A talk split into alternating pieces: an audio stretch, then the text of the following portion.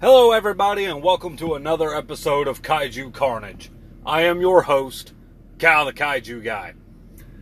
So, okay, fellas, before I really get into the episode or anything like that, let me just go on ahead and explain a few things that's been going on on my end and why the podcast episode is so late to come out, and I've been very inactive on all of my social media with the kaiju activities and everything and information that I normally post.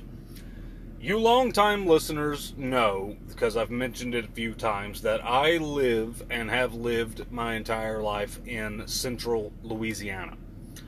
And at the time of this recording, if you keep up with the news and things like that, guess what just hit the state of Louisiana? That would be one Hurricane Ida. Now, while I personally was not affected by the weather or the storm or anything like that, a little bit further south of where I live, I live in Alexandria, they were hit pretty hard. And my company that I, I work for. I say it's my company, I don't own the company, but it's a local utility company that like handles electrical and all that kind of stuff. Um, I'm not a lineman, but I supply equipment and materials for linemen to be able to get their jobs done and everything. And so naturally, whenever this hit, there's a bunch of linemen that go down south, not just from Louisiana. We got some assistance from Florida and some other places. A whole bunch of companies pinch, pitched in, and they're trying to help get everybody get their power back and take care of the hurricane relief and all that stuff. And because of the company that I work for and my specific position, I work at the distribution center for the company. So, in order for anything to leave the company, it has to go through the distribution center first. So, me and a whole bunch of other guys have basically been supplying all of the materials that's going down south to be able to help with hurricane relief and to fix the light poles, replace the light poles, new wire, new transformers, and all that kind of stuff. And it has been busy, busy, busy. I have put in at least 14 hour days for the last six days in a row. There's still no end in sight for, um, like, uh, to have a day off or anything like that. Uh, gonna be working the, uh, holiday coming up. Like, it's just been busy, busy, busy. So, I apologize to all of you listeners that also pay attention to me on social media that hasn't been seeing my posts or my announcements or anything like that. I've just been slammed at work due to this hurricane. And you know, yeah, the uh, the episode is very late for those of you that do not follow me on social media. I did post on social media that there was the potential for the episode to be late, and turns out it was. I would have loved to have had this recorded at the time of this recording last night to be posted for Saturday morning, but unfortunately, here I am.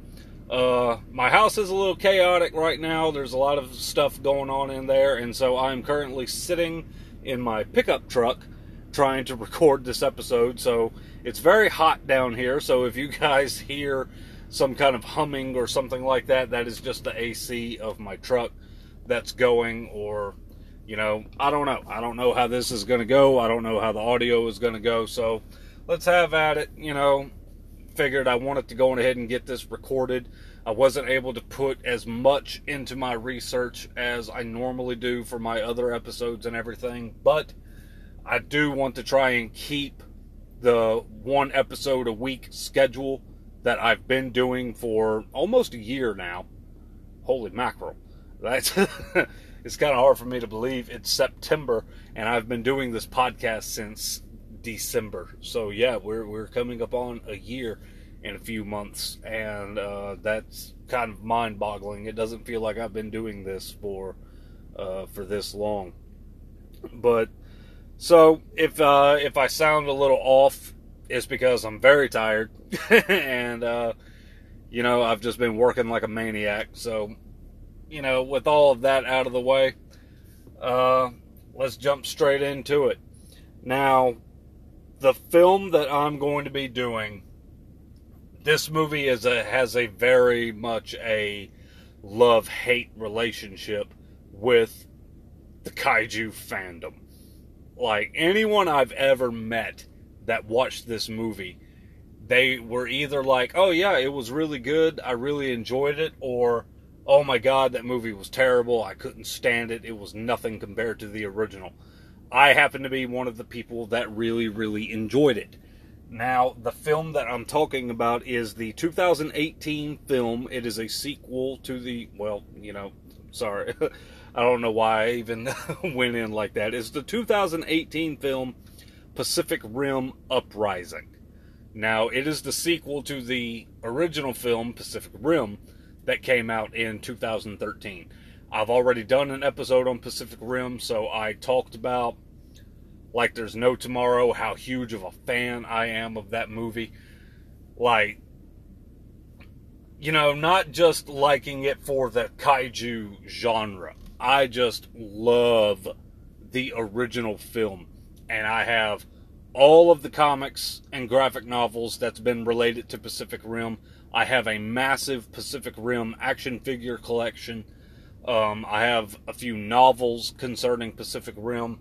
I watched Pacific Rim The Black the day it premiered on Netflix, and I binged it in one day. I have a few T-shirts. Like I mean, like I'm a, I'm a huge, huge fan of Pacific Rim. So whenever this sequel finally came out, I was just I was so excited. I was so pumped. And you know, because there for a while it seemed like the movie was not going to happen. And I'm going to get more into that later on in the episode, but you know, there for a while it just really seemed like mm, it's not to happen. Like there's not to be a sequel. There was to be nothing else, and I would have it would have killed me to know that this wonderful franchise would have come to a screeching halt after just one film. So the fact that this film came out and now we have an anime series and there's been numerous comic book stories and a few novels and uh, novelizations to the movies, like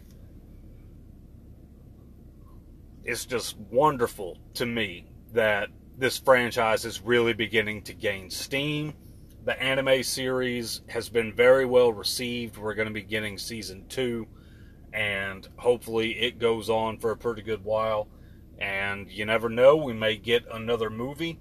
Ever since the first film came out, there's been talk and desire of there being a crossover between Pacific Rim and the Godzilla franchise that Legendary also does. And I would love to see that crossover happen. So the more properties that Pacific Rim does that hits off and is well received, the higher chance that we have for future movies and all of that. Now, when this film came was announced and it came out, yeah, I watched the trailers. I pretty much had the same mentality as everybody else. Like, man, this is it doesn't look the same. It doesn't feel the same. I think anyone, and I'm not saying this just as a kaiju enthusiast, I'm saying it as a film enthusiast uh, that I am. Everyone was kind of a little skeptical about this film whenever the director of the original film, Guillermo del Toro, stepped down from director and was just simply going to act as a producer to the film. Because Guillermo del Toro is one of the best directors that is currently in the business, in my opinion. And whenever it was announced that he was stepping away and that Steven S. DeKnight was going to be taking over, like, nothing against DeKnight, honestly. Nothing against him. I thought he did very well with the movie. But Guillermo del Toro are some huge shoes to fill. And so, yeah, I was a little skeptical. I was like, hmm you know, we'll see how this goes, and I have my opinions on that. I'll get to that towards the end of the episode, but you know, it is what it is. I still ended up enjoying the movie. I was so pumped for the movie that um, I wasn't able to go opening night because I believe I was out of town. I think that's what was going on. I really can't remember to to be honest with you, but there was something that happened to where I was not going to be able to go opening night, which is what I wanted to do. So what I did was I bought the novelization to the film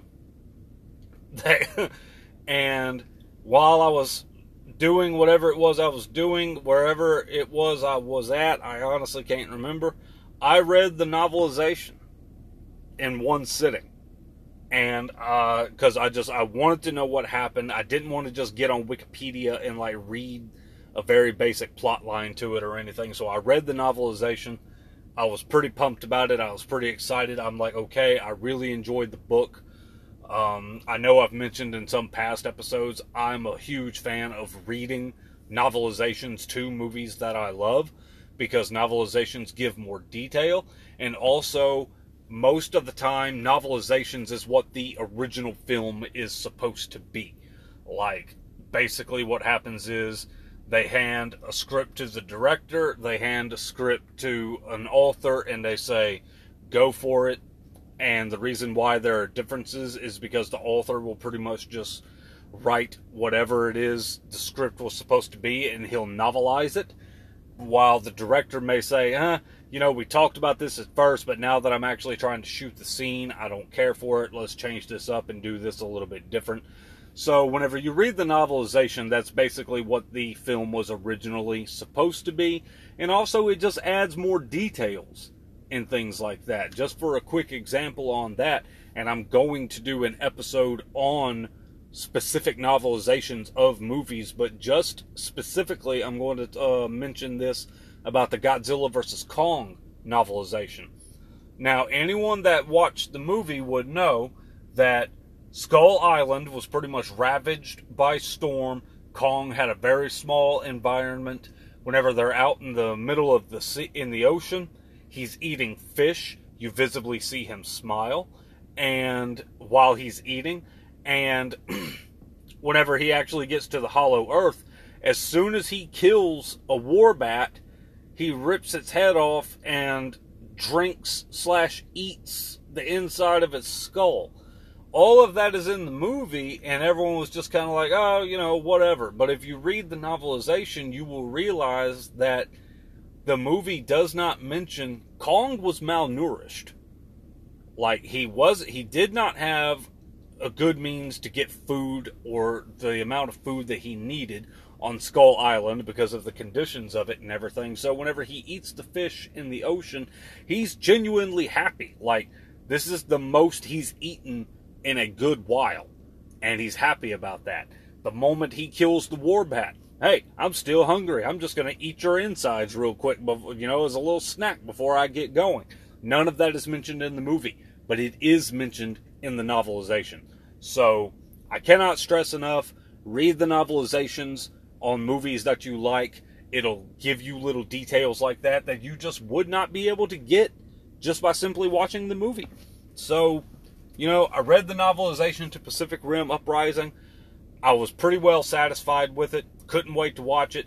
The next day, everything went back to normal.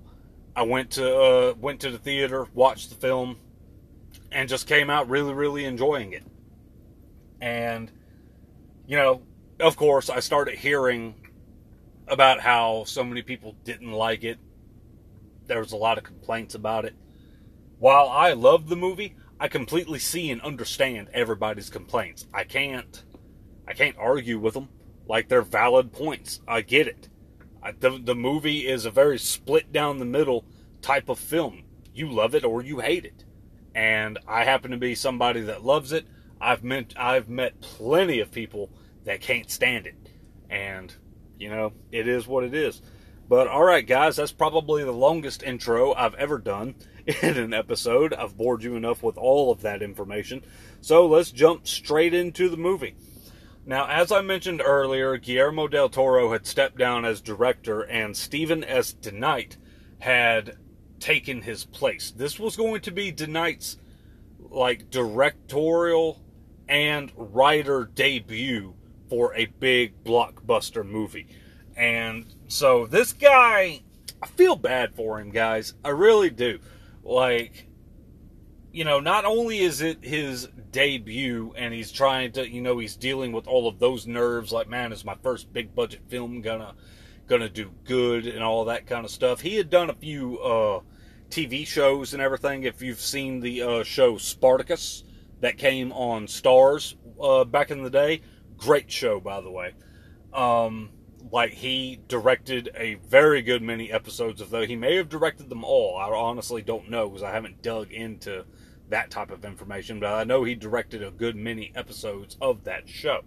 So he had he had director experience. He had just never really done a big budget film before. And so this was going to be the first one. And like I mentioned earlier, he was filling in for Guillermo del Toro. Massive shoes to fill. Honestly, this guy never stood a chance. Like, if there was any type of negative feedback or of any kind that happened with this movie, it was 100% going to fall on his shoulders. And I think people were overly harsh to him. I think that they were just you know, they treated him unfairly, in my opinion. So, you know, whatever. Guillermo del Toro, uh, instead of being director, would ins- he would serve as a producer to the film. Now, how this movie came about, I don't have a whole lot of information on like the production of the movie or anything like that. I'm mo- mostly going to talk about some of the Jaegers and the kaiju that are in the film. So, very briefly, I'll talk about the origins of this movie, how it came about. Now, the original film, as I mentioned at the beginning of this episode, was released in 2013. Prior to that film's release in 2012, Guillermo del Toro was already talking about sequel ideas. That's just the amount of faith that he had in this movie and that he wanted it to, you know, do good and all of that and he, he just he felt that it was going to be something good and something special. And so he already had sequel ideas that was you know going through his head. Well the original film comes out. Yeah it had some negative reaction from critics. Average moviegoers were kind of like Meh, to it. Kaiju fans for the most part adore the movie and it was a success in the box office. Not a massive success, but a success nonetheless.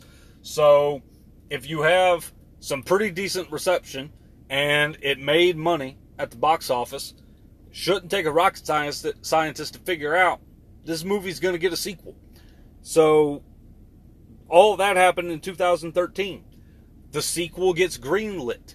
There's just one little itty bitty issue Legendary Pictures, who does who did the movie, and he, they also did the Godzilla movie and like Kong Skull Island and all of that. They their contract with Warner Brothers ran out, and so they re-signed a contract with Universal. So they moved the property over to Universal, and anyone who has really dealt with paying attention to how movies are made and studio interference and everything. Here lately, Warner Brothers has been pretty pretty rough about it. But for years and years and years, Universal has been notorious for causing problems with productions and all of that. So it moves to Universal and it's supposed to begin production in November of 2015. However, conflicts with Universal start popping up. There's just, they're having budget issues, they're having, you know, timing issues, they're having scheduling issues, and all of that kind of stuff. Like anything that can be nitpicked gets nitpicked. And so it just, it halts production.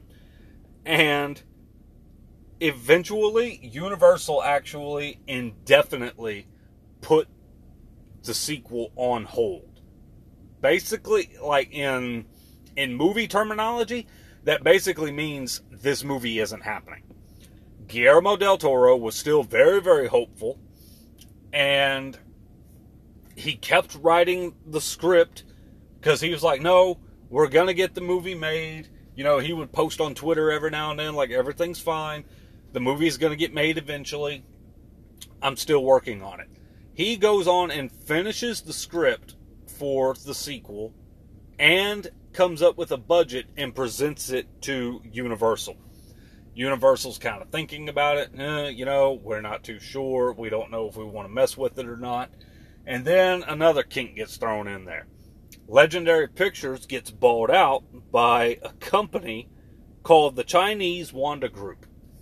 Now, lots of people at that time were like, this is actually a good sign that the sequel will be able to move forward because the original film, Pacific Rim, was a massive hit in China.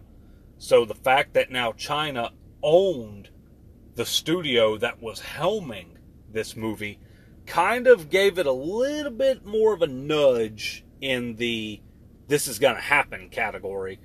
And, you know, people started to get hopeful yet again. And so eventually it got announced okay, we're moving forward. The movie's going to happen and everything. We're going to do it. It was about this time that Guillermo del Toro stepped down as director and DeKnight was announced as his replacement. And in between Del Toro stepping down and DeKnight being replaced, Del Toro's script was rewritten. Then DeKnight got announced as director. Another script was rewritten. So now it's been rewritten twice. There's three different versions of the script.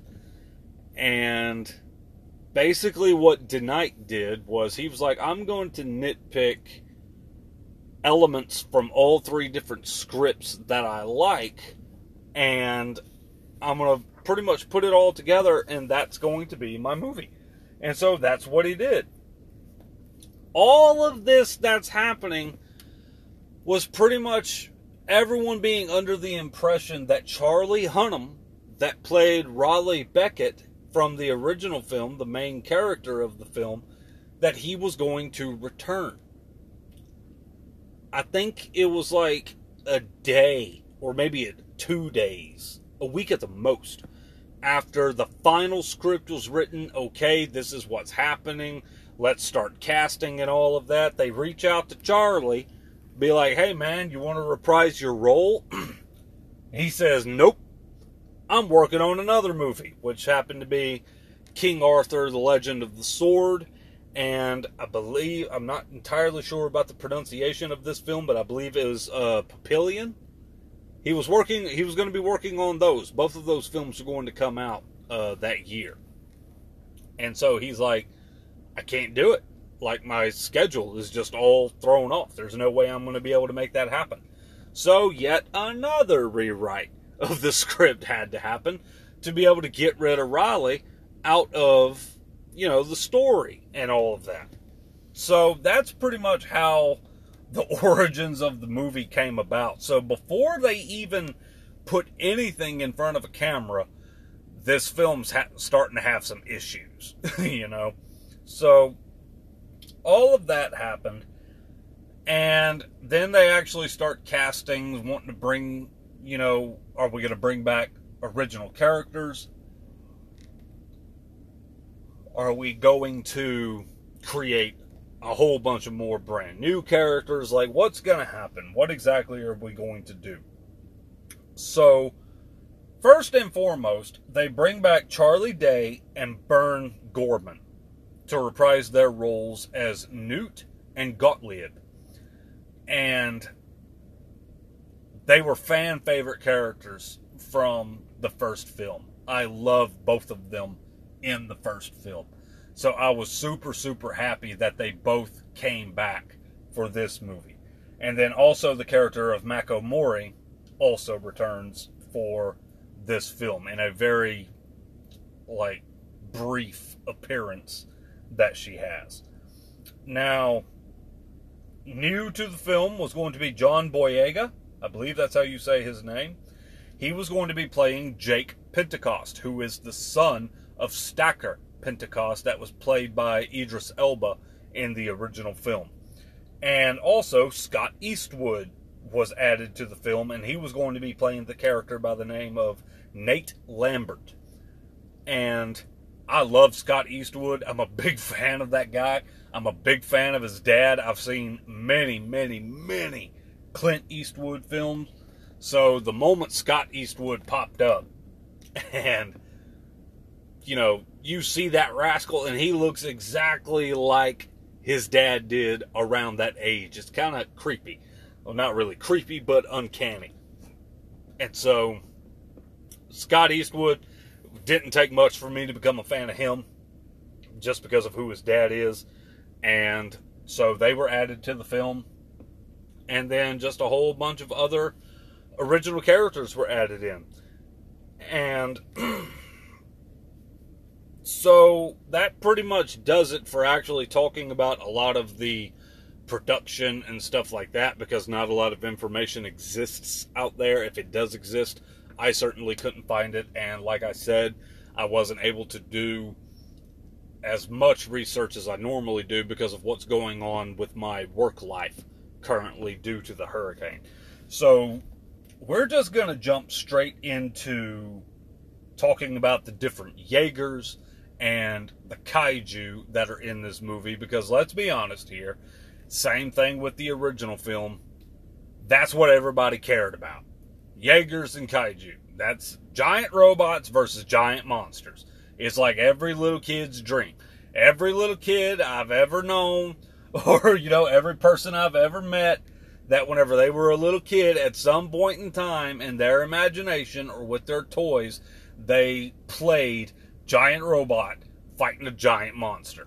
This is this is something that everybody, you know, so many people out there have been waiting for and wanting and everything.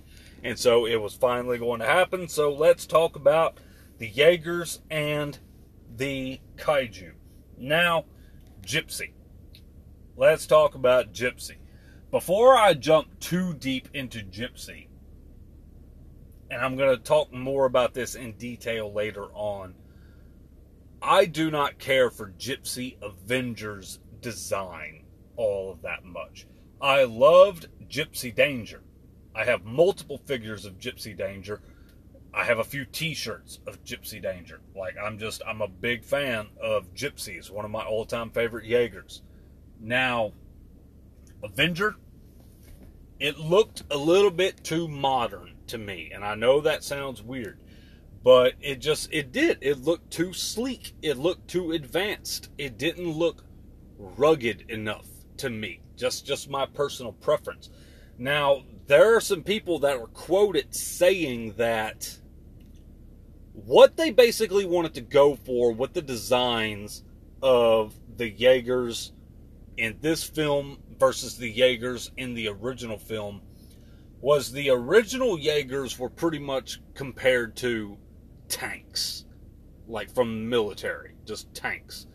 So you have the original ones that are tanks, and the new ones that were coming out, they were being compared to fighter jets. So that's the type of change that they wanted to make. There's a pretty big difference in the look of a tank versus a fighter jet. One is bulky and hulking. The other is very sleek, very, you know, aerodynamic, and like, you know, just that's just what they wanted to go for. And I'm sorry, I did not care for the sleek look. I preferred the more rugged look that was in the original film. So when it comes to Gypsy Avenger, yeah, I'm not I'm not crazy about her. I'm really not. I like especially trying to fill the shoes of Gypsy Danger, like it just it just didn't work for me. It just didn't. Now, on to some of the other Jaegers. First up, we have Guardian Bravo. I like Guardian Bravo in this film. I like the way that he looked. I like the way that he moved. Uh, Guardian Bravo was a Mark 6. The most special thing about Guardian that makes him stand out because each Jaeger has to have something, obviously, to make them stand out, is his arc whip. That's what the weapon was called. The arc whip is basically it's a whip that has like electrical energy that comes out of it and all of that kind of stuff. And it was based on the design of the sword that was on Gypsy Danger in the original film, and the sword ended up making the transition to Gypsy Avenger in this film. And Guardian Bravo, uh, he ends up, you know, he's part of the big battle, the uh, Tokyo battle, whenever the other three kaiju make a breach and they show up to fight and destroy the city and all of that and try to make it to Mount Fuji. And Guardian Bravo is one of the Jaegers that show up to try and stop them. Guardian Bravo meets his end after the merger, we'll call that, the combination, no, we'll call it the merger, of the three kaiju to form the Mega Kaiju. That's actually what on Newt's tablet, whenever he's, you know, looking at his tablet and everything, up at the top it actually says Mega Kaiju. So that was that's basically what Newt was calling him. Uh, the Mega Kaiju Rex Guardian Bravo. I mean, Rex him.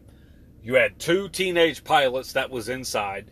They thought they were untouchable. They thought that they could do whatever in the world that they they could. Thought they were unstoppable. They charge the Mega Kaiju. And they hit him with the arc whip. Mega Kaiju just grabs the arc whip and effortlessly sling spins Guardian Bravo in a circle, slamming it up against buildings, through buildings, and then just hurls him down the city, where he smashes through like another four or five buildings, and one of the pilots are killed. Now, that's not saying that Guardian Bravo is a punk Jaeger. He's a very strong Jaeger. The only the only problem is no matter what pilot was in or pilots was in Guardian Bravo at the time, the Mega Kaiju is just insanely overpowered. It is insanely large compared to many other kaiju that we've seen in live action film. This thing, like, it grabbed a full Mark 6 Jaeger and threw it around like it was nothing. So that just goes to show just how strong and powerful the Mega Kaiju is, and that's how Guardian Bravo met his end. Which, like I said at the beginning of this, I liked Guardian Bravo. I actually did like his look. He didn't have quite as much of a sleek look to him. He was kind of bulky. I'm not gonna lie. I, I like to see the Jaegers a little bit bulky. I just do. And he just he had the look, and I liked the colors that he had. I was a fan of Guardian Bravo. It's why I own an action figure of him. I liked Guardian Bravo. Now, probably my favorite Jaeger from this film was Bracer Phoenix. Yeah, starting to notice a trend. You're noticing that I'm liking the really big hulking Jaegers.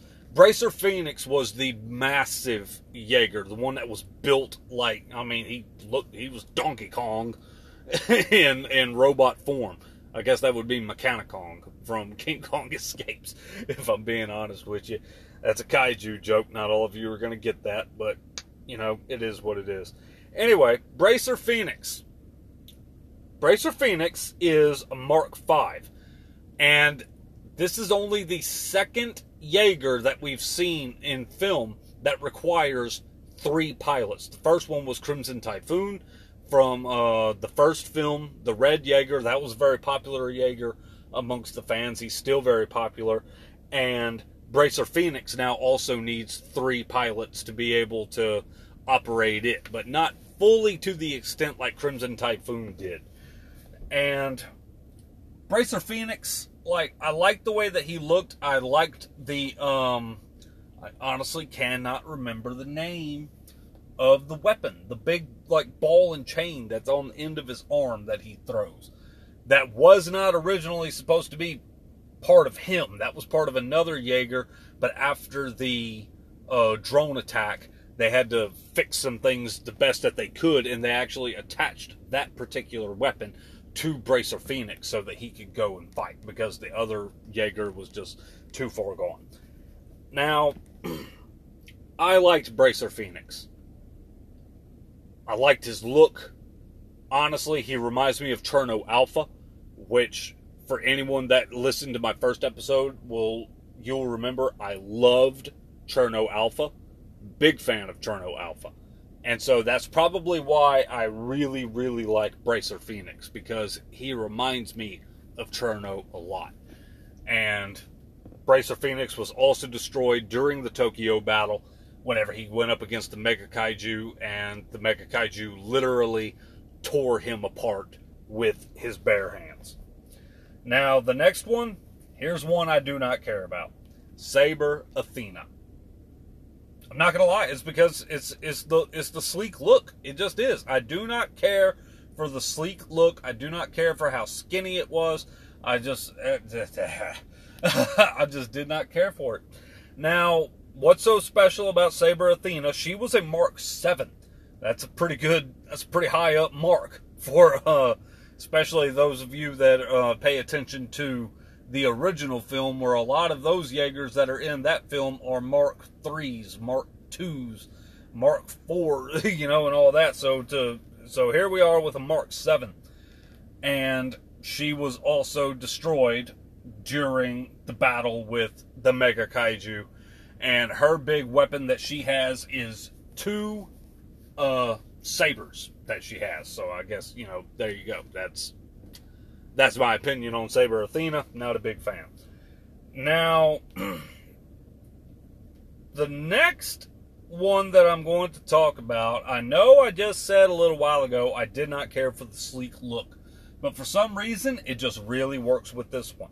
This is the bad guy, quote unquote, Jaeger that's in the film Obsidian Fury.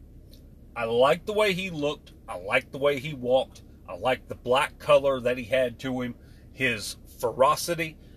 Like, I just, I'm down with this Jaeger. I really, really liked him. And, you know, this just kind of goes to, like, what I talked about earlier about how people were kind of upset about how, you know, you love it or hate it with this kind of movie and everything. One of the things that people were upset about was the lack of kaiju action that was going to be in the film. And I will say that is also a genuine complaint of mine. Whenever you're watching a movie that is going to be connected to the original Pacific Rim, and someone that has seen the film tells someone who hasn't seen the film yet, you're going to be more interested in two Jaegers fighting than an army of Jaegers going up against an army of kaiju, that's a problem. But it is what it is. I loved Obsidian Fury. I really, really liked the battle, both battles that Obsidian had with uh, Gypsy. Like, you know, it was a Kaiju Jaeger hybrid. This hybrid was also the blueprint that Newt was going to use for um, creating the drones and making all of the drones be Kaiju Jaeger hybrids. Obsidian Fury is that blueprint. And so he was the original. He was awesome. I really loved him. By the way, guys, I know I keep calling Charlie Day's character Newton Newt. That's just. I, I, I, I mean, that's just me. I just do. I know his name is Newton. I just call him Newt personally. But other than that, another Jaeger that made an appearance was November Ajax. November Ajax had, you know, I kind of like his design. I really like the color of blue that he has to him. Uh, blue is my favorite color, by the way, in case anyone was wondering. If you want to send me any presents of any kind with uh, blue in it, I'd appreciate it. but uh, so November Ajax is Mark 6 he shows up at the very beginning of the film. He is the Jaeger that is pretty much the basically the military military police, and he's chasing after Scrapper, the little itty bitty Jaeger, in the beginning. And he has a little bit of trouble with him at first, but he ends up getting him nonetheless. Now, um, November Ajax was there during the drone attack. He was. He was just damaged to the point to where he could not partake in the Tokyo battle, but he did take part in the Uprising War, which the Uprising War, if you haven't paid any mind to um, the Netflix show Pacific Rim the Black, the Uprising War was another resurgence of a whole lot of kaiju coming through the breach and just basically overwhelming humanity. And November Ajax just, you know, he he fought in the uh, Uprising War. Will we see him again in Pacific Rim the Black? You know, we don't know. I'd like to. I liked him. I liked his design. Now, there's another Jaeger. These other Jaegers I'm about to mention, they were just simply, you know, they were there and I'm only mentioning them because they were on screen for a little while. There's Valor, oh, my god, Valor Omega was also there during the drone attack. It was damaged to the point where it could not take part in the Tokyo battle. Also fought in the Uprising War and was destroyed. Then there is Scrapper. Everyone knows Scrapper. Everyone has an opinion on Scrapper. They either love Scrapper or they hate Scrapper just like the movie. I like Scrapper. I thought he was a pretty cool little Jaeger. I know my brother really liked uh, Scrapper. So yeah, that's Scrapper. One only needed for one pilot because it's small enough to where one pilot can handle it all with the neural load. And you know, yeah, that was Scrapper. And then there is the drone Jaegers that you think are going to be just oh regular old drones, but then uh, nope, plot twist, they're actually kaiju hybrids and all of that, and there's a good many of them. And there, I'm sure there were other Jaegers that were seen very slightly or very briefly, um, and everything. But I can't get into every single Jaeger that's in there. I mean, if I talk about everything like that, this episode is just going to go on and on and on and on because it don't take much of nothing for me to talk about Pacific Rim. So, all right, guys, that pretty much does it for the Jaegers. So now let's move on to the Kaiju. First up, we have Raijin. This Kaiju is a Cat 5.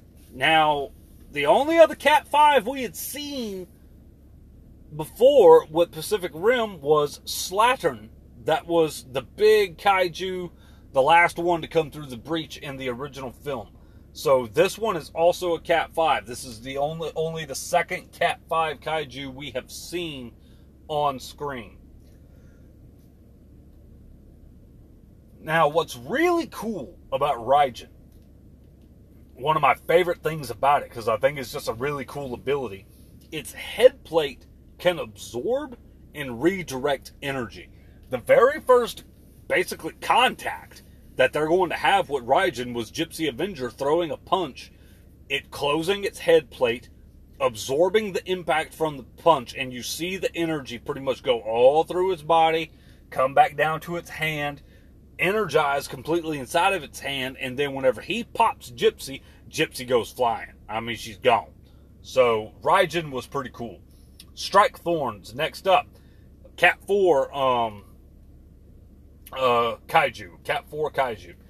This one, there's not a whole lot that really stands out about this one. It's got a bunch of spikes going down its back. Its face kind of looks very, very similar to Slattern that's in the original film. Uh, this one, maybe, you know, is a little bit more cunning than the other two because while the other two kaiju, because three kaiju make the breach uh, for Tokyo, while the other two are battling the Jaegers, Shrikethorn waits and kind of bides his time and de- decides to pick his moment as to when he's actually going to jump into the battle. It didn't really come to much of nothing, like it was, you know, just whatever. But it does show a little bit more cunning from Shrikethorn than what the other two had. Now, this next one is actually my favorite kaiju from the film. I just really like the look of it, and also it reminds me of a certain other kaiju that um, I'm a huge fan of. I'm talking about Hakuja. Hakuja, I guess that's how you pronounce him. He is also Cat 4. This one is pretty much covered in a crustacean like armor. and he can burrow underground and all of that. There's not a whole lot that really stands out about him. The armor pretty much protects him from just about anything, like some big hits that happen like on his head or on his back. His belly is exposed, but anything like attacking the plates, he would pretty much be good. Like you, it would take a massive amount of force to be able to get through his plates.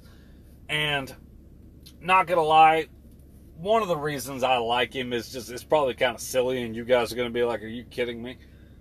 I like crustaceans. I just do. I think crabs are cool, like there's no tomorrow, and the fact that he has very crustacean-like armor immediately made me like him, and the fact that he burrows underground for a lot of his travel, it reminds me of Anguirus, and you longtime listeners know I'm a huge fan of Anguirus. So Hakuja was actually my favorite kaiju from the film. Now, time for the big guy, the Mega Kaiju, otherwise known as the Hostile. That's actually his official name, the Hostile. Stephen S. DeKnight also liked to call him Big Daddy. I am not going to do that. That is silly. More power to him. I know it's his creation and everything. He can call it whatever he wants to. I am not calling any kaiju in all seriousness, Big Daddy. It's just not happening. So, his actual official name is the Hostile. And this thing is massive. Like I said earlier, he's easily one of the largest and strongest of the kaiju that we've ever seen live on like you know live action on screen like he's just huge he has taken attributes from all three of the other kaiju that merged to form him. He has some crustacean like armor to give him protection. He has the same exact ability that Raijin had to where he can absorb and redirect kinetic energy, but also he can just release that connect, kinetic energy anytime he wants to. He can store it up and release it. One of the first attacks that he does is just by punching the ground and sending a shock wave towards the Jaegers. That was strong enough to where if you pay attention, it actually moves the Jaegers a little bit. No, I'm sorry, that's not the shock wave, that's his roar.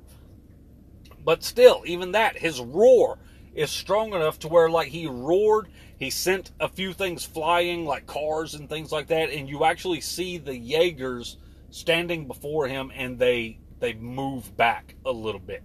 Like that's just how massive and strong this guy is to where his roar can make Jaegers flinch. Like he was cool, he was awesome. I really really really enjoyed him and man, it's just, you know, whenever you have a franchise like this, it's just a shame that things like this that are that cool, they pop up and they're really awesome and people love them and then they die at the end of the movie and then that's pretty much the last that you ever hear of that kaiju. Now, that pretty much does it for talking about all the Jaegers and the uh, kaiju. So, wrapping up now, there's just a few more things. Uh, comparisons to the original movie, you know, I've, I've talked about it here and there throughout the episode. Part of the reason why people just did not flock to this film like they did the original is just because it felt like the passion was not there. Like Guillermo del Toro loved this product. He loved making it, he loved creating it. He put a crazy amount of detail into anything and everything that he did with this movie, and that was just completely absent in this one. And not only that, but I know this is going to be weird to kind of say it like this. This one kind of lost like the realisticness that the original one had. Like, if you watch the original one and you think, okay, this takes place in the future, hypothetical situation.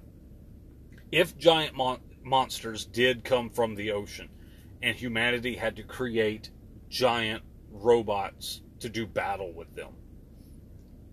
Well, then the original film is pretty realistic. Like, that's about how it would go and all of that.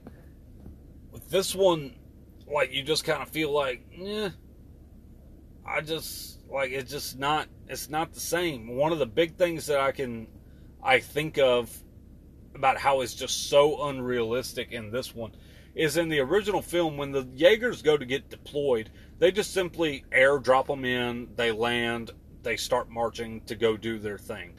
And this one, whenever the Jaegers, you know, first show up to battle the three kaiju in Tokyo, like boom, they're all striking like the Power Rangers poses and all that kind of stuff. And then out of nowhere, here comes Bracer Phoenix sliding in. You know, like it's just it's just silly. And just for like visual stuff that they wanted, just to make things look good visually. Like when Saber Athena is going through the city and she ignites her sabers and she's slicing through buildings to run and get to the kaiju and everything. Like Tokyo was just attacked. There's no way people have had enough time to evacuate all of those buildings. You're basically like they were basically just destroying buildings that very potentially still had a whole bunch of people in them and all of that. Same thing with Gypsy Avenger whenever he's trying to um whenever he's using the gravity beam to pull buildings down on top of a uh, of a kaiju. And I'm sitting there thinking, dude, like, why are you just willy nilly throwing buildings at this thing and all of that kind of stuff? Like, I don't know. It's just things like that. I normally don't like to think of myself as a nitpicky person when it comes to my movies. But whenever I love something like the original and then the sequel is junk like that, like it just, you know, it it just gets me. And naturally, as we've all pretty much figured out, there is no third film. Um, it's not looking like there will be a third film. The reception of this movie was not very well. It did not make hardly any money in the box office. It was a disappointment. It didn't make so little to where it's considered a bomb, but you know, it is it was a disappointment. And they leave the film open with a cliffhanger. Like humanity is going to go to the Anteverse to battle with the uh, the kaiju and all of that, and we're we pretty much never got to see that just because of the negative reception of this film. But it took a little while, and we actually have an anime series now. It's called Pacific Rim: The Black uh, I'm going to be doing an episode on that eventually. I have things about it that I really, really like. There were also things about it that I cannot stand. And we'll get into that whenever I actually, you know, get to the episode and all that on that particular show. So, alrighty, guys, that pretty much does it for Pacific Rim Uprising. So, hope you enjoyed the episode. As always, give me a like or a follow on uh, social media. I'm on Facebook, Instagram, and Reddit. Completely disregard the Twitter. I've given up on Twitter. They suspended my account because apparently I posted too many pictures and used too many hashtags, and they thought that I was a bot, and now I can't get my account back. So I said, you know what, the heck with Twitter, I'm not going to mess with it. So, Facebook, it's uh, the same profile picture and name as the podcast. Kaiju Carnage, a Godzilla slash King Kong podcast. And on Instagram, it's my personal Instagram account. I really only post on that whenever I'm getting ready to post an episode and also to let people know that I have posted an episode. It's on my personal account. The name is Michael Cal Woodman, K A L. I know some people have sent me a few messages and they call me Kyle. My name, it's not Kyle. It's Cal, as in Kal-El. Like, I mean, I'm not trying to be a smart aleck right now, but that's what my nickname is.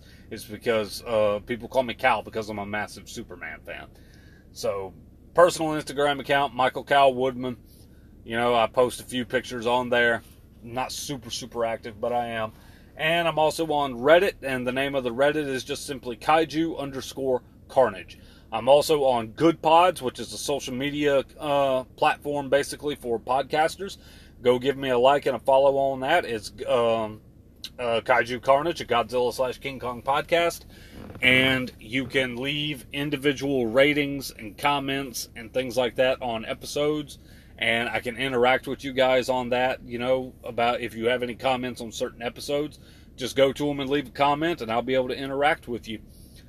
And uh, always, I always say, please go give me a review and or rating on whatever platform it is that you use. That helps search algorithms pull up my show faster whenever people search. Like, so if they search for a Godzilla or a King Kong or a kaiju podcast, I want mine to be one of the ones that pop up in searches, not like a whole bunch of the other ones that are out there just because those guys already had thousands of followers on their social media accounts and everything and when they did a podcast they immediately had an audience i've had to build this stuff this up from the ground up.